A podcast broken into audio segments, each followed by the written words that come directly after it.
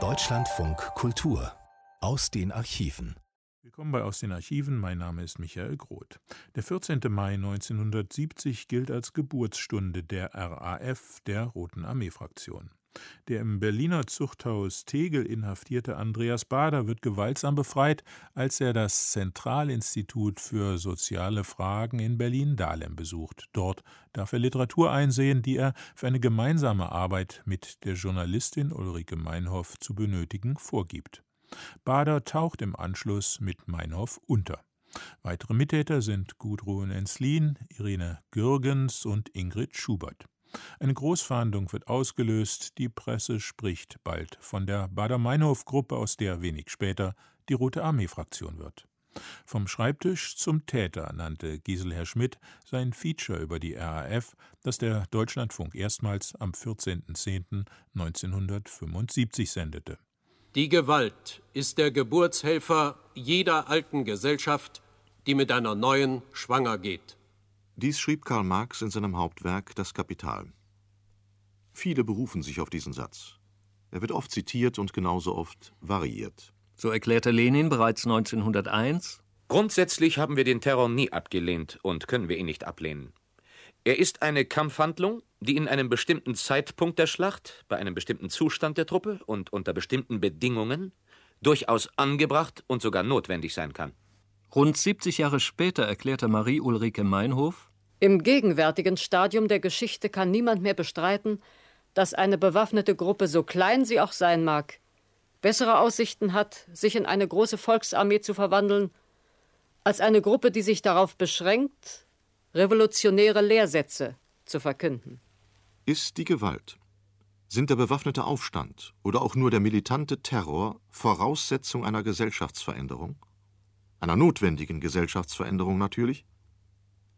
Ist die Auseinandersetzung um die Gewalt als Mittel linker Politik nur Teil einer Theoriediskussion wirklichkeitsfremder Zirkel? Gibt es sozusagen Schreibtischtäter des Terrors? Die Biografien von Klaus Rainer Röhl und Marie-Ulrike Meinhof sind geeignet, einen Teil dieser Fragen zu beantworten. Ulrike Marie Meinhof Ursprünglich eine christlich motivierte Pazifistin, wurde 1959 von ihrem späteren Ehemann Klaus Rainer Röhl für die illegale KPD geworben. Mitte der 60er Jahre wandte sich aber das Ehepaar Röhl-Meinhof vom orthodoxen, Moskau orientierten Kommunismus ab und engagierte sich für die Ziele der neomarxistischen außerparlamentarischen Opposition. Dieselbe Wandlung machte die von Röhl und Meinhof redigierte Zeitschrift Konkret durch Ursprünglich war Konkret ein Organ jenes Flügels des Sozialistischen Deutschen Studentenbundes, der der SED in der DDR nahestand. Später wurde die Zeitschrift mit ihrer Mischung von Anarchosozialismus, Drogen und Sexkult zum wichtigsten Sprachrohr der APO.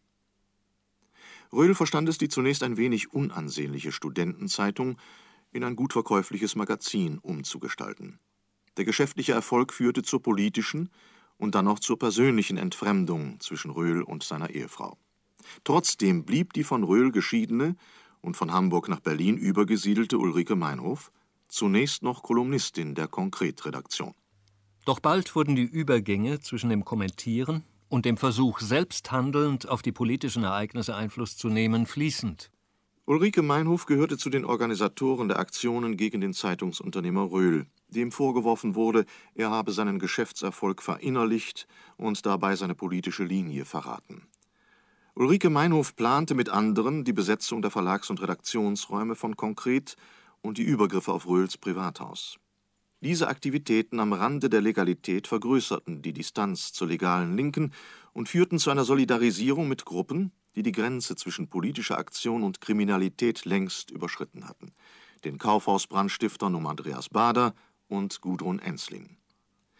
Nach der gewaltsamen Befreiung des Häftlings Bader ging auch Ulrike Meinhof in den Untergrund.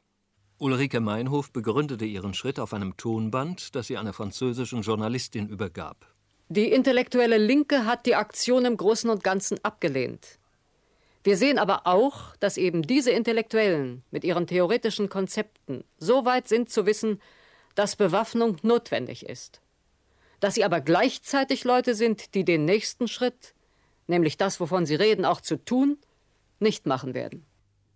Ulrike Meinhof war entschlossen, nun zu tun, wovon sie geredet und geschrieben hatte.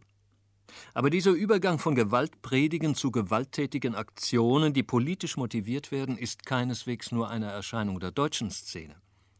Gian Giacomo Feltrinelli, erfolgreicher und dementsprechend wohlhabender Verleger linkssozialistischer und kommunistischer Literatur in Italien, ging einen ähnlichen Weg wie Ulrike Meinhof. Klaus Rainer Röhl berichtet darüber in seinen Erinnerungen. Feltrinelli war begeistert von Ulrike und führte lange Gespräche mit ihr über den Revisionismus, den er für den Hauptfeind der Revolution hielt. Sie waren tatsächlich echte Wahlverwandte. Etwa zur gleichen Zeit sagten sie sich von Ehe und Geschäft los, und etwa zur gleichen Zeit gingen sie in die Berge zu den Rächern der Enterbten. Der Unterschied war nur, dass Feltrinelli das Geld nicht erst unter erheblichen Risiken bei Bankfilialen enteignen musste. Er brauchte es nur von seinem Konto abzuheben. Sein tragischer Tod am Telegrafenmast und Ulrikes Verhaftung fielen zeitlich fast zusammen. Dennoch gibt es keine Anzeichen dafür, dass zwischen den illegalen Gruppen, in denen Feltrinelli mitarbeitete, und Ulrike je eine Verbindung bestanden hat. Es gibt wesentliche Unterschiede zwischen dem politischen Radikalismus in Deutschland und Italien. Während in Italien Terroranschläge links- und rechtsextremer Gruppen an der Tagesordnung sind, blieben in der Bundesrepublik die Gewalttaten von Rechtsradikalen die Ausnahme. Der Mordanschlag auf Rudi Dutschke ist eigentlich das einzige Beispiel. Und dieser Fall unterscheidet sich als die Tat eines Einzelgängers, der später in der Haft Selbstmord beging, grundlegend von den von Gruppen organisierten Terrorakten der Linksradikalen. Die Bader-Meinhof-Bande, die sich selbst als Rote Armee-Fraktion bezeichnet, ist nur eine von ihnen. Dazu gehören auch die Bewegung 2. Juni, das Heidelberger Patientenkollektiv und wahrscheinlich noch andere. Die Bilanz ihrer Aktionen ist jedenfalls recht umfangreich. Im März 1968 begann es mit einem Brandbombenanschlag auf das Kriminalgericht in Berlin-Moabit. Im April 1968 folgten die Brandstiftungen in zwei Frankfurter Kaufhäusern. Weitere Anschläge gab es in Berlin im November gegen den Sitz des Innensenators, im Dezember gegen das Rektorat der Freien Universität und im März 1969 gegen die Kennedy-Gedenkbibliothek. Nach der gewaltsamen Befreiung von Andreas Bader im Mai 1970, bei der ein Angestellter lebensgefährlich verletzt wurde, traten zu den Aktionen, die als politische Demonstrationen verstanden werden sollten, rein kriminelle Überfälle. Bei Einbrüchen in das Bürgermeisteramt in Kamp-Lindfort im Juni 1970 und in die Rathäuser von Neustadt am Rübenberge und Langgöns werden Pässe und Stempel zur Anfertigung von falschen Papieren gestohlen. Geld beschaffen sich die Banden durch Banküberfälle. Die Serie begann im Oktober 1970 mit Überfällen auf drei Banken in Berlin und setzte sich im Januar 1971 mit zwei Banküberfällen in Kassel fort. Bei einem Überfall auf eine Bank in Kaiserslautern im Dezember 1971 wurde ein Polizist erschossen. Dieser Polizist war das erste Opfer der kriminellen Linksextremisten. Bereits vorher hatte es Schießereien gegeben, so als Astrid Proll und Jan-Karl Raspe im Februar 1971 verhaftet werden sollten. Die Linken verweisen als Entschuldigung gewöhnlich auf die Erschießung des Studenten Benno ohne Sorge im Juni 1967 durch einen Polizisten bei den Demonstrationen gegen den Schah von Persien. Die Opfer dieser Eskalation der Gewalt sind auf der Seite der Extremisten im Juli 1971 Petra Helm, im Dezember 1971 Georg von Rauch, im März 1972 Thomas Weisbecker.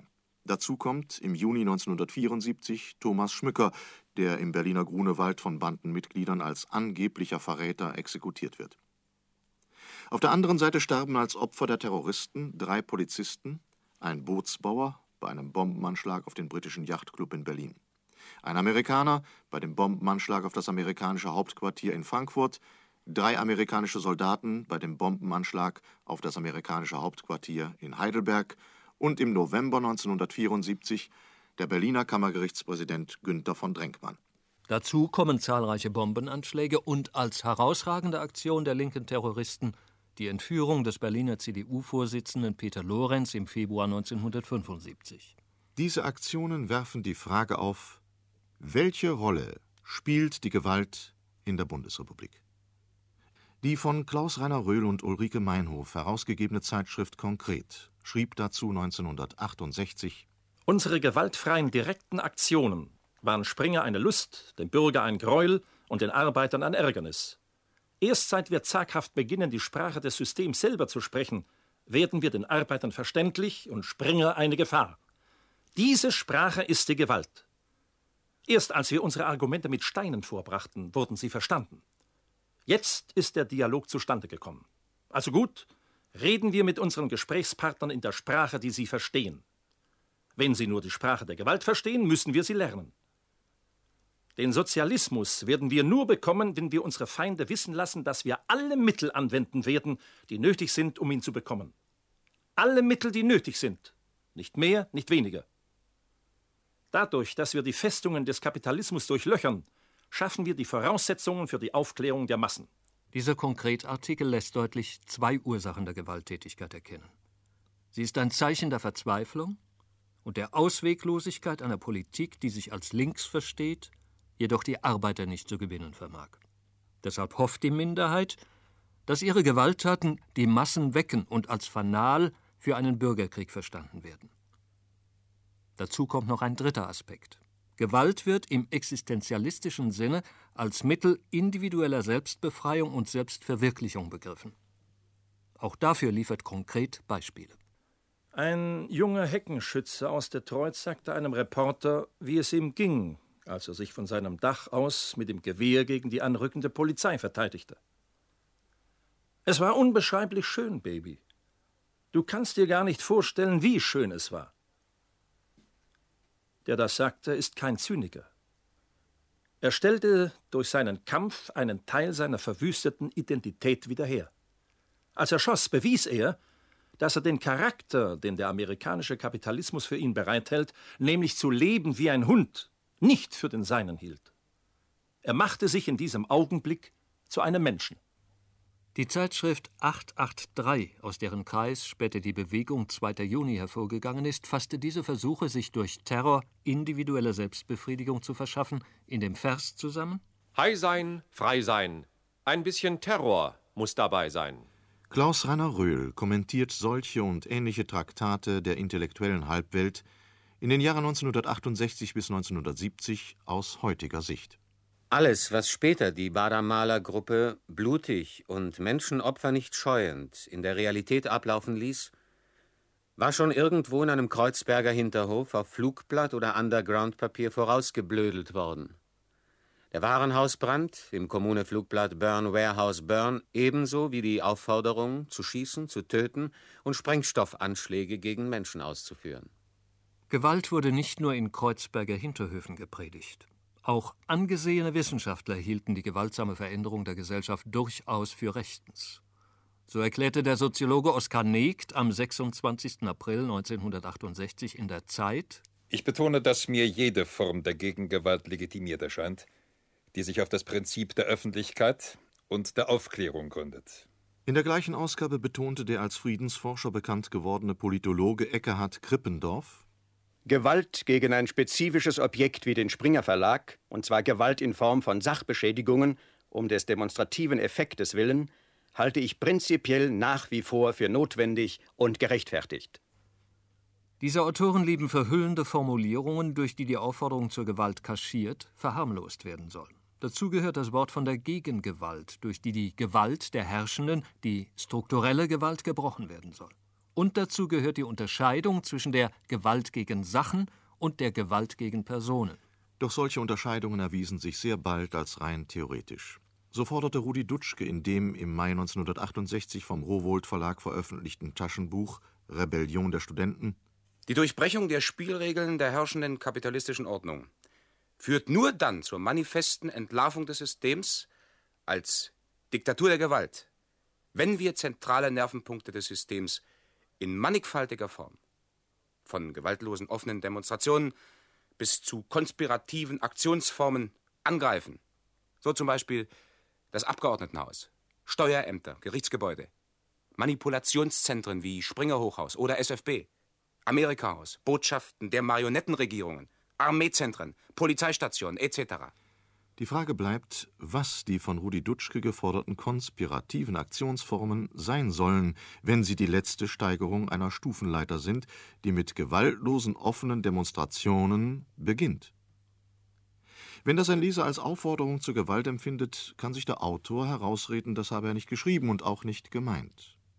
Sind solche Sätze also Ausdruck unklaren Denkens? Oder sind sie absichtliche Verschleierungen, verständlich nur für den Kreis der Eingeweihten, die Genossen? Diese Aufforderungen zur Systemveränderung, zur Revolution und zur Gewalt kursierten jedenfalls Ende der 60er Jahre keineswegs nur in konspirativen Zirkeln und unter Verschwörergruppen. Sie wurden in fast allen Buchhandlungen angeboten und hatten durchaus ihren Markt. Links zu sein, revolutionär zu sein, war modisch und schick. Also machten sich solche Bücher für Autoren und Verlage bezahlt. Daniel Cohn-Bendit, einer der Anführer der Pariser Mai-Revolte von 1968, höhnte deshalb im Vorwort seines bei Rowohlt erschienenen Taschenbuches Linksradikalismus, Gewaltkur gegen die Alterskrankheit des Kommunismus Innerhalb dieses Krämersystems sind die Kapitalisten bereit, durch Verbreitung revolutionärer Gedanken selbst auf ihren Tod hinzuarbeiten. Vorausgesetzt, diese revolutionären Gedanken werfen kurzfristig Profite ab. Dafür zahlen sie dicke Gelder, obwohl sie genau wissen, dass dieses Geld für Molotow-Cocktails verwendet wird. Sie halten nämlich die Revolution für unmöglich. Leser, beweist ihnen das Gegenteil. Klaus Renner Röhl glossiert diese Kumpanei zwischen Kapitalisten und Revolutionären. Die großen liberalen Verlage boten Höchstpreise für Cohn-Bendit und andere Gewaltapostel. Zwischen den Ultralinken und dem liberalen Establishment beginnt ein Kunkelgeschäft. Die High Society flirtet mit den Revolutionären. Inge Feltrinelli und Gabriele Henkel wetteifern darum, wer auf der Frankfurter Buchmesse am häufigsten mit Cohn-Bendit gesehen worden ist. Dutschke wird zum Bestseller. Liberale Verlage und linke Produzenten nehmen sich nichts mehr übel. Sie handeln miteinander.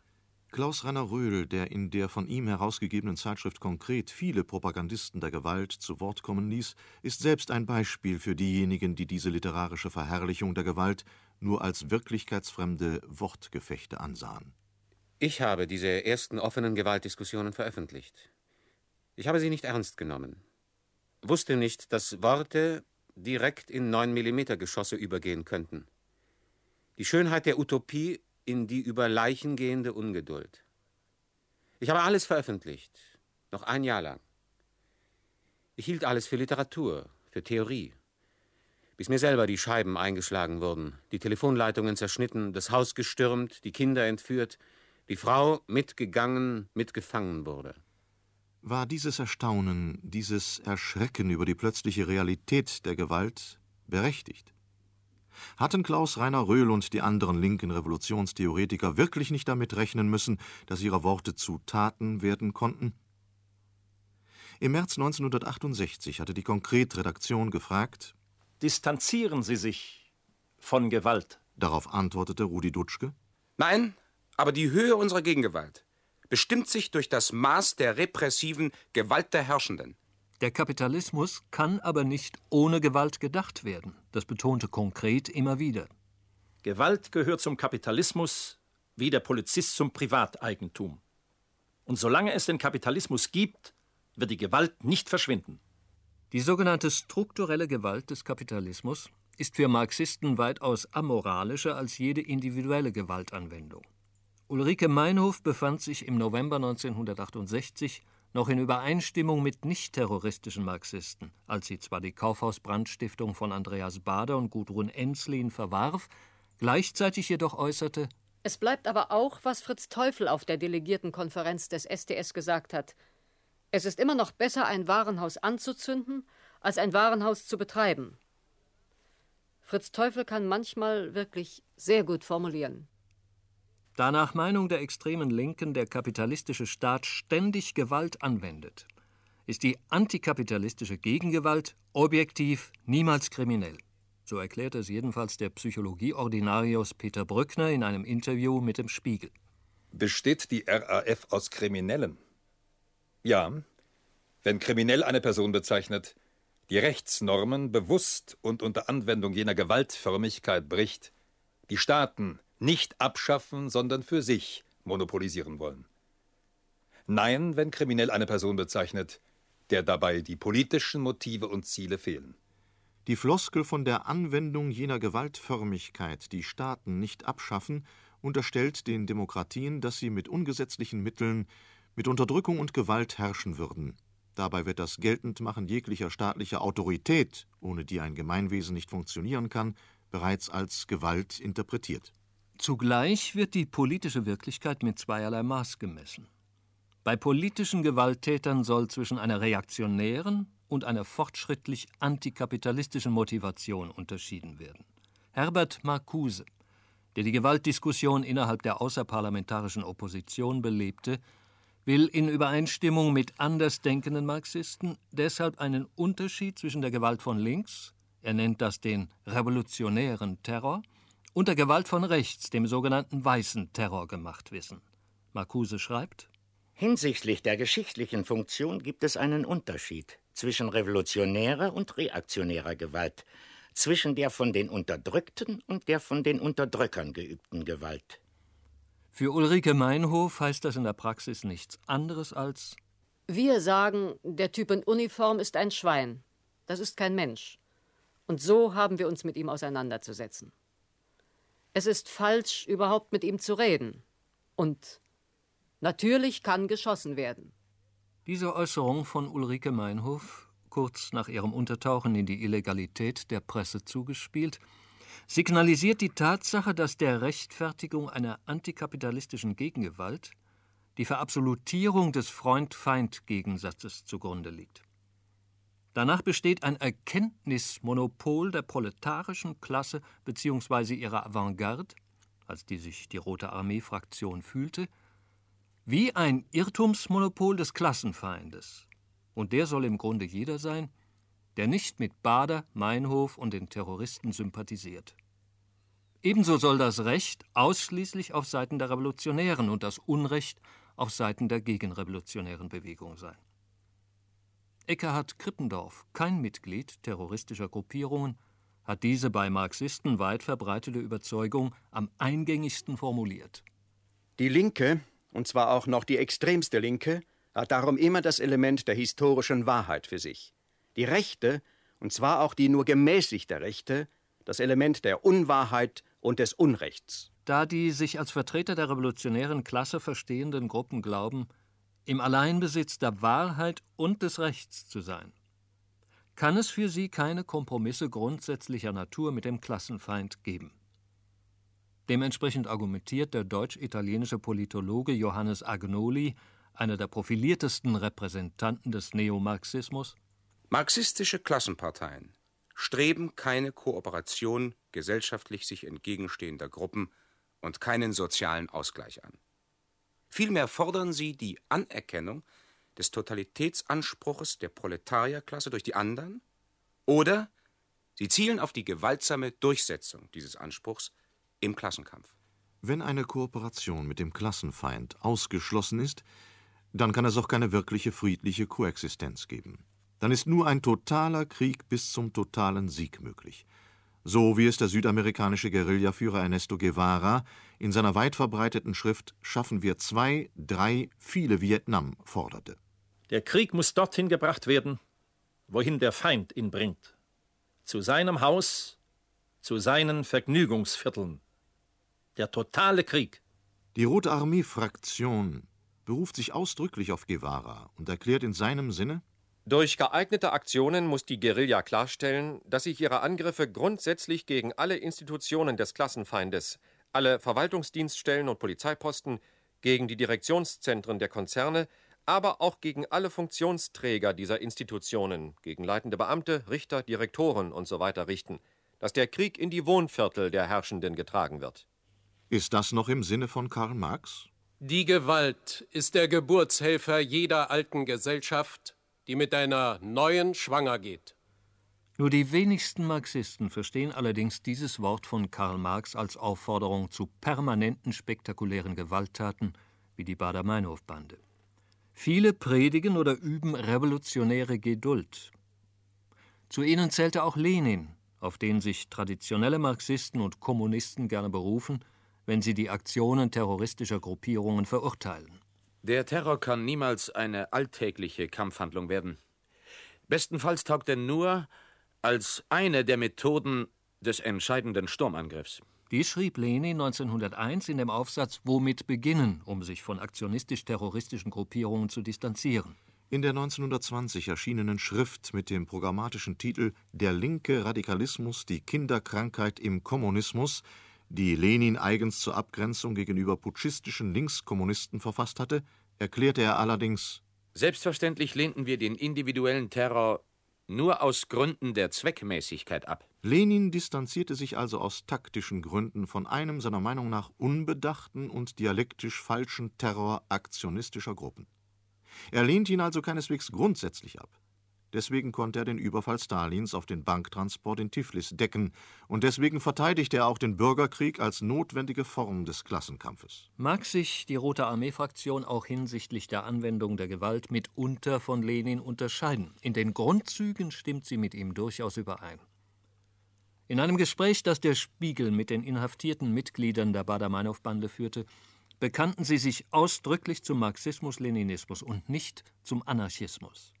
Von den Anarchisten, zu denen neben individuellen Gewalttätern auch eindeutige Pazifisten wie Leo Tolstoi zählten, unterscheidet sich die Rote Armee-Fraktion um Bader und Meinhof insbesondere durch die Hochschätzung der Organisation, des militärischen und des Elite-Gedankens, hierbei in auffälliger Übereinstimmung mit Lenin. Die Gewalt ist der Geburtshelfer jeder alten Gesellschaft, die mit einer neuen schwanger geht. Immer wieder treten jedoch Marxisten auf, die sich als energische Geburtshelfer fühlen. Ihr Bemühen ist, die Schwangerschaft möglichst zu verkürzen. Gelegentlich sind sie sogar bereit, als Erzeuger einer nicht vorhandenen Schwangerschaft einzuspringen. Weil die objektiven Bedingungen der Revolution nicht vorliegen, sollen sie durch subjektive Aktionen geschaffen werden, so wie es Ernesto Guevara formulierte. Nicht immer muss man warten, bis alle Bedingungen für eine Revolution gegeben sind. Der aufständige Fokus kann solche Bedingungen selbst schaffen. So rechtfertigte Ernesto Che Guevara seine Aktivität als Partisan im bolivianischen Dschungel.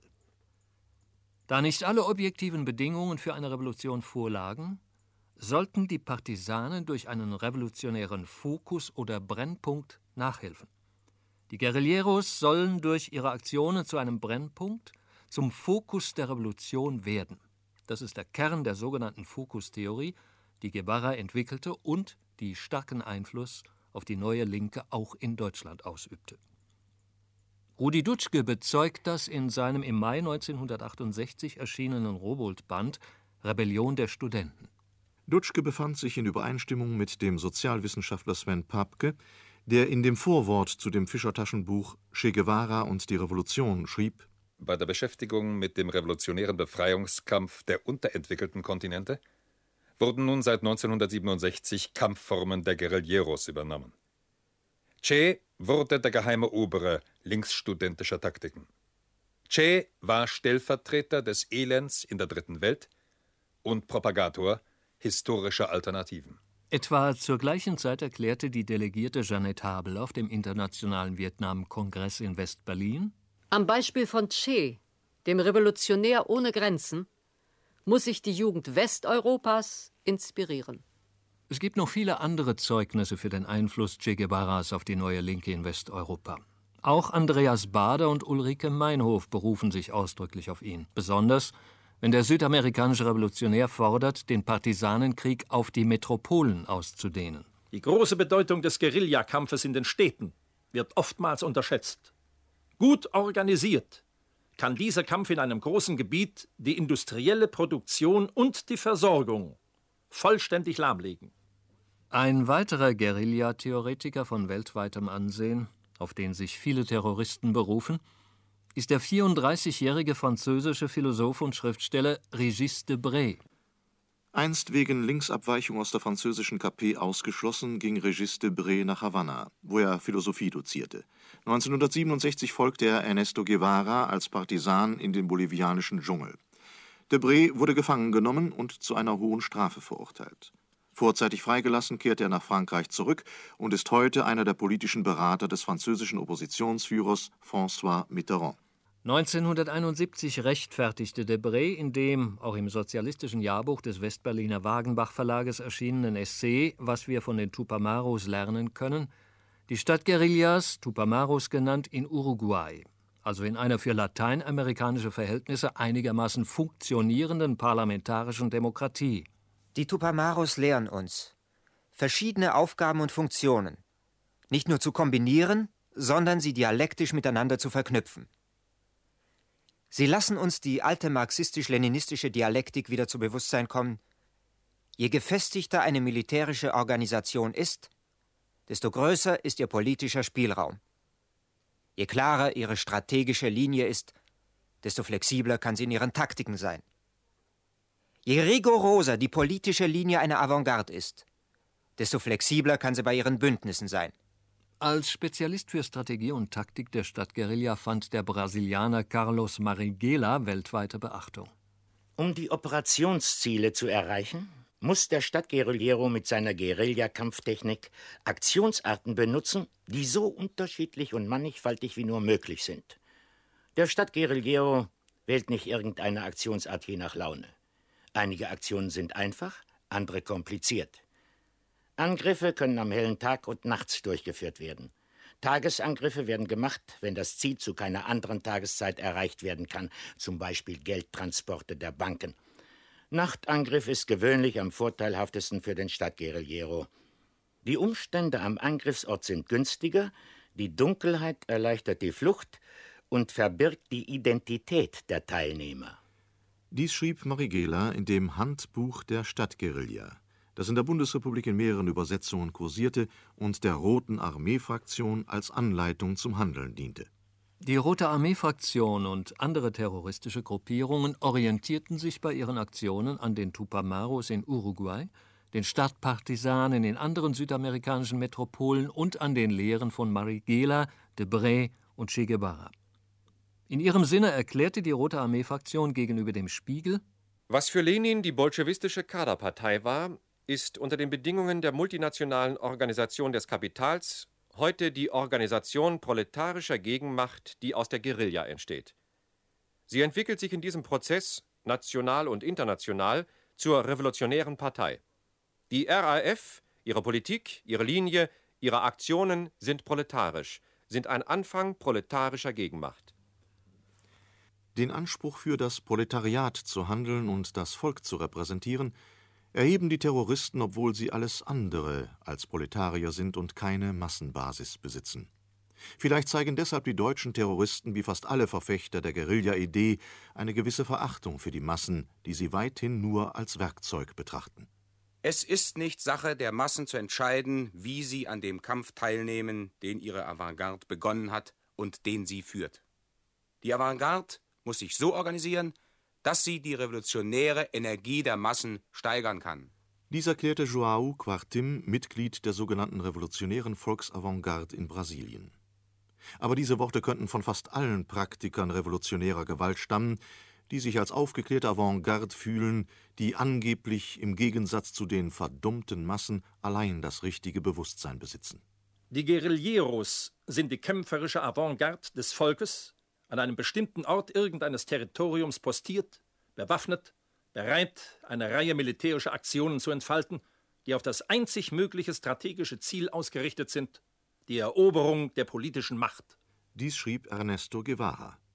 Die Tupamaros, bewaffnete Avantgarde in Uruguay. So der Titel einer Schrift des Südamerikaners Carlos Núñez über die Stadt Guerilla in Montevideo.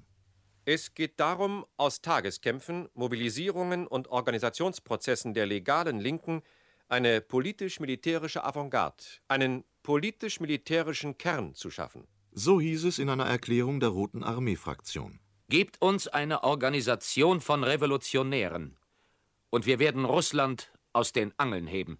Dies schrieb Lenin in seiner Schrift Was tun von 1902 über die Beziehungen von Masse und Avantgarde.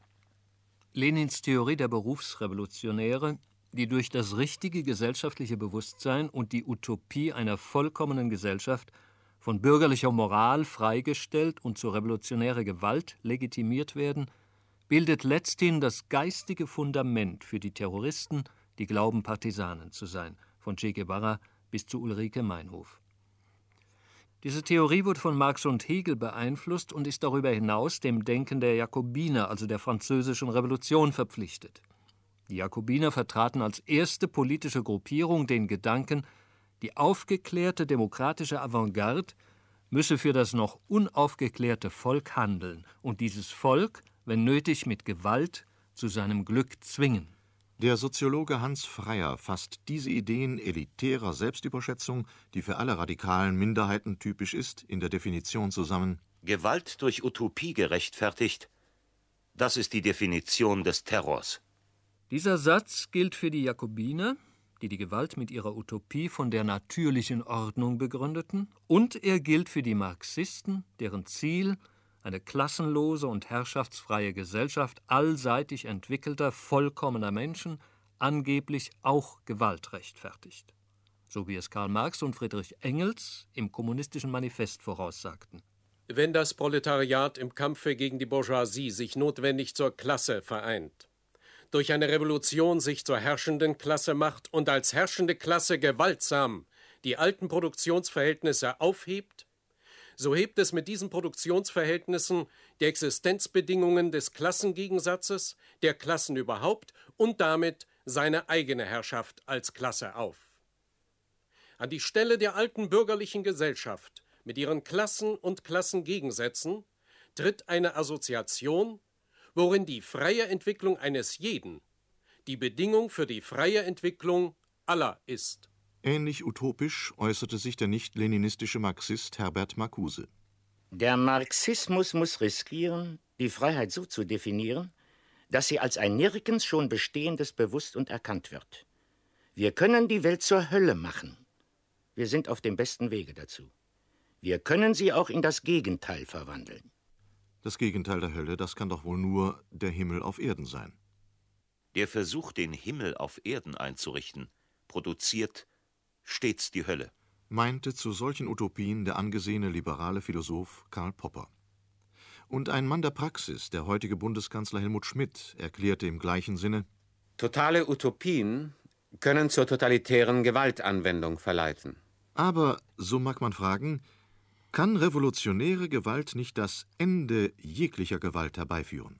Kein geringerer als Lenin gab drei Jahre nach der Oktoberrevolution zu verstehen, dass die revolutionäre Gewalt nicht etwa mit der siegreichen Revolution verschwindet, sondern sich im Gegenteil vergrößert, institutionalisiert und verselbstständigt.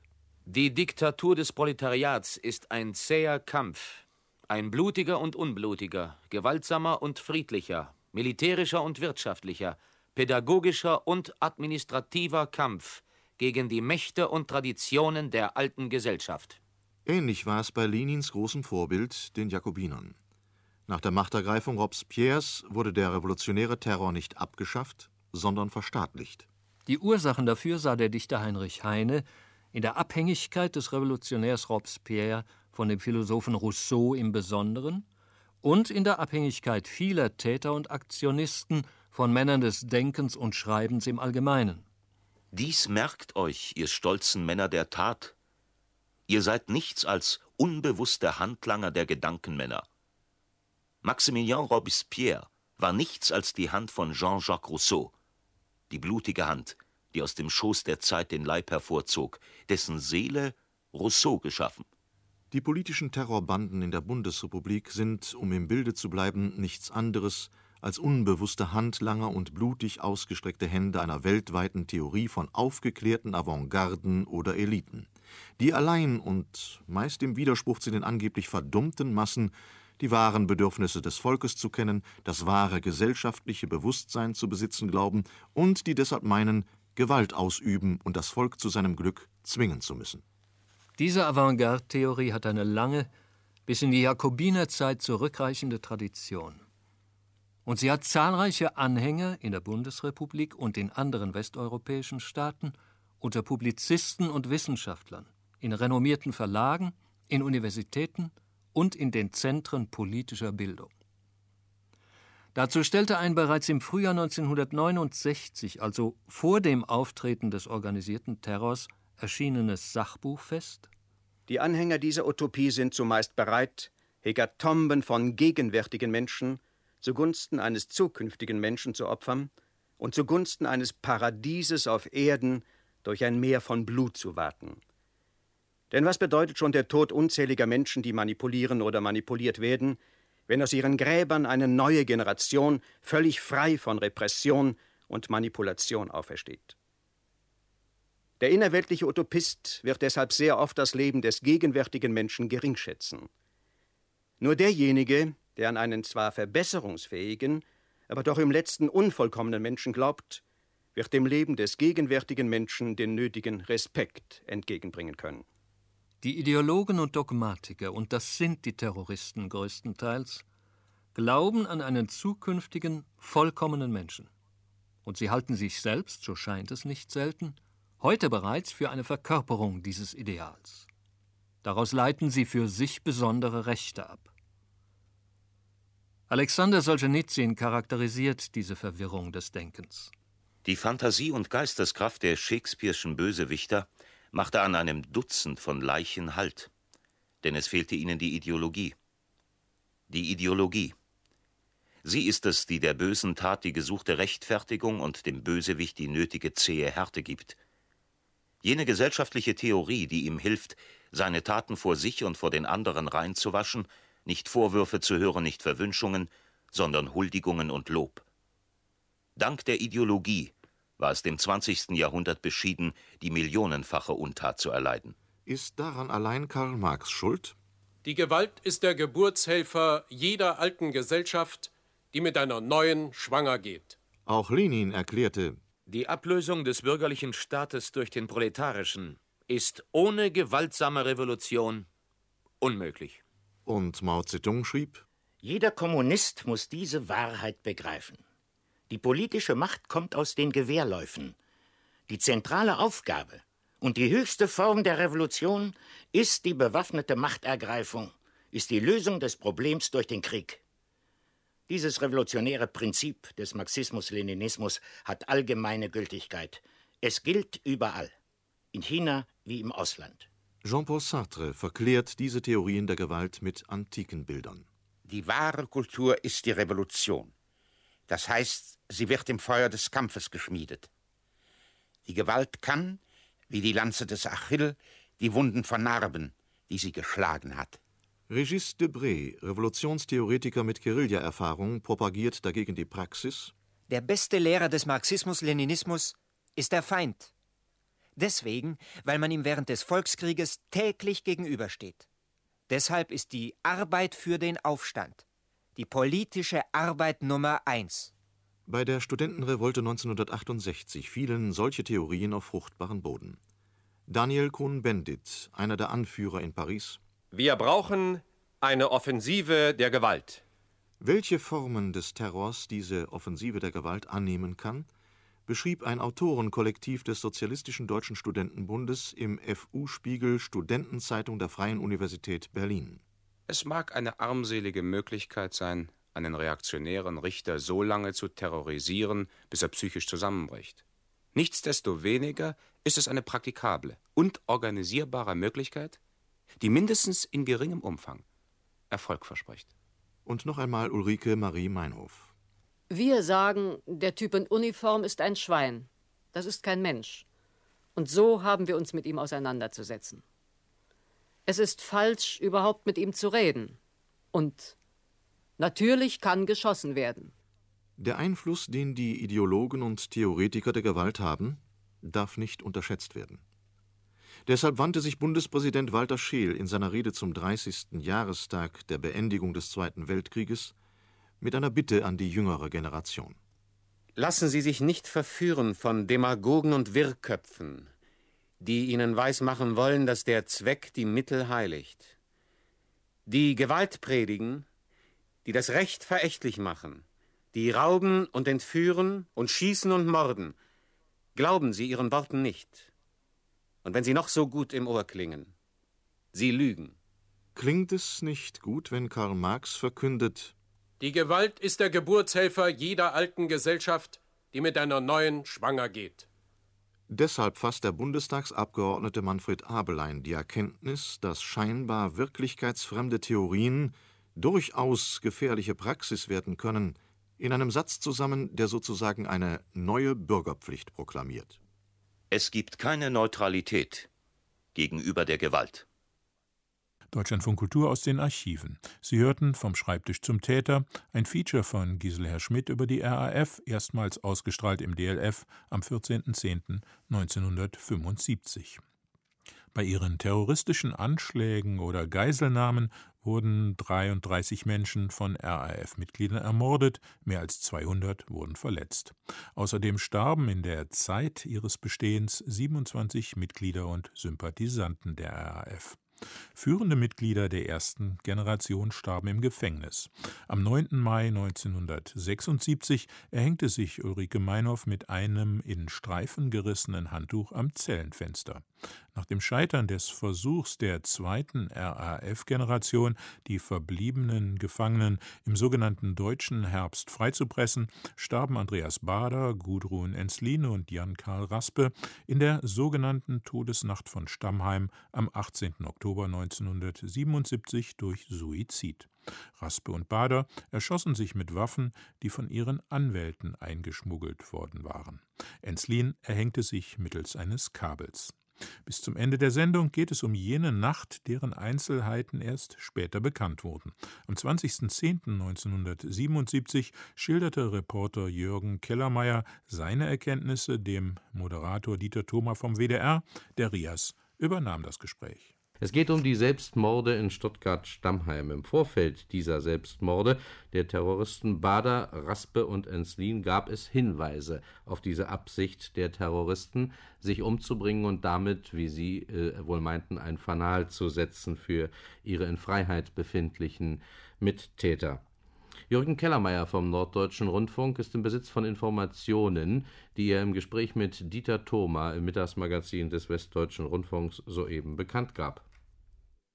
Die entscheidende Frage ist ja jetzt eigentlich gar nicht mehr, wie es hat geschehen können, dass äh, Pistolen in die Zelle gekommen sind.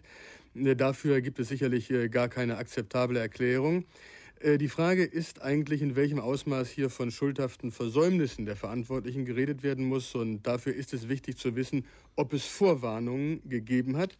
Und solche Vorwarnungen hat es gegeben. Es hat gestern vor zehn Tagen, am 9. Oktober, in Stuttgart-Stammheim in, Besucher, in einem Besucherraum ein Gespräch stattgefunden eines äh, BKA-Beamten, eines Beamten vom Bundeskriminalamt mit Andreas Bader. Ein Gespräch, das auf dessen Wunsch hin zustande kam und das an jenem Samstag um kurz vor 18 Uhr begann. Über dieses Gespräch hat der BKA-Beamte einen Vermerk äh, gefertigt, äh, der mir gestern äh, zugegangen ist. Nach diesem Vermerk hat äh, Bader in dem Gespräch äh, unter anderem gesagt, ich zitiere mal, wenn das nicht bald, gemeint war damit äh, die Verzögerungstaktik der Regierung während der Entführungsaffäre, wenn das nicht bald ein Ende finde, dann würden die Gefangenen selbst entscheiden.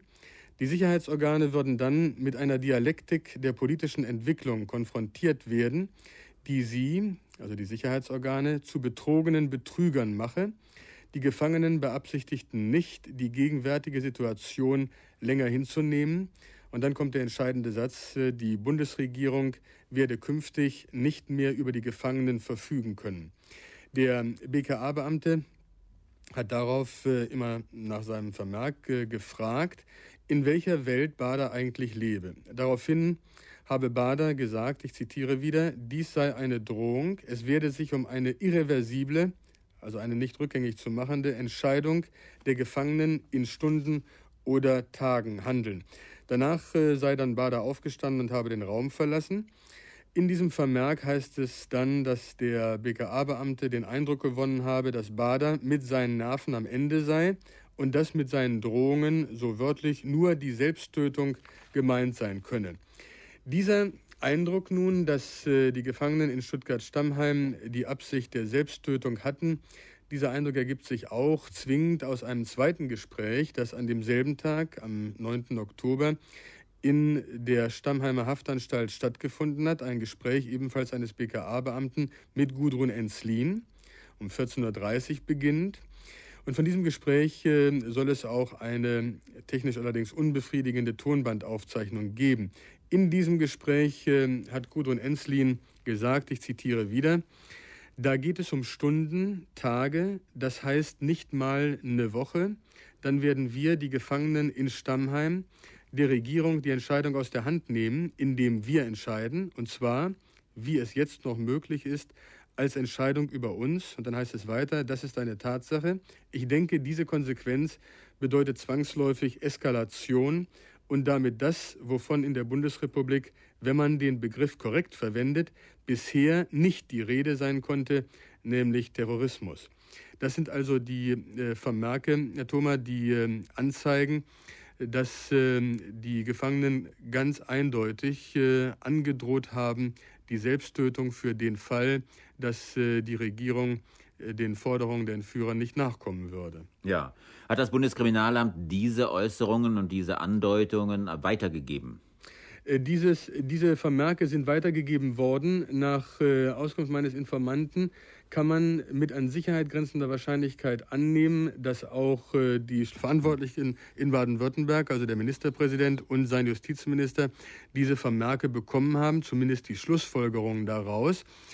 Ähm, ganz sicher aber, um das noch zu erwähnen, Herr Thoma, ist, äh, dass äh, einige Wochen vorher der Bundesjustizminister anders gesehen hatte, äh, ein Fernschreiben an seinen baden-württembergischen Kollegen Bender zu richten. Das ist ein bisher auch nicht veröffentlichtes Fernschreiben vom 23. September, das ähm, Justizminister Vogel an Bender gerichtet hatte, nachdem kurz zuvor in der Zelle von Andreas Bader eine Minox-Kamera gefunden worden war. Ähm, damals hat äh, äh, Vogel an Bender geschrieben, der Bundesjustizminister halte die Situation in Stammheim angesichts der bestehenden Sicherheitslage für äußerst bedenklich und er bitte dringend darum sicherzustellen, dass die notwendigen Durchsuchungen zuverlässiger vorgenommen werden könnten. In demselben Fernschreiben wurde dann auch ausdrücklich darum gebeten, Vorkehrungen zu treffen, die verhindern, wörtlich, dass solche oder ähnliche Gegenstände, also gemeint war die Minox-Kamera, künftig in die Zellen gelangen könnten. Sie sehen also, es hat äh, an äh, Vorwarnungen, an Forderungen nach gründlicher Kontrolle, aber auch an direkten Alarmsignalen, die sich aus den Gesprächen ergeben, nicht gefehlt. Und äh, da stellt sich dann doch die Frage, wie unter solchen Umständen es überhaupt äh, verantwortet werden kann. Ich meine, es sei überhaupt nicht zu verantworten, dass äh, dann nicht zumindest während äh, der Operation Mogadischu, sagen wir einmal, eine permanente Kontrolle äh, der Häftlinge in Stuttgart-Stammheim vorgenommen worden ist.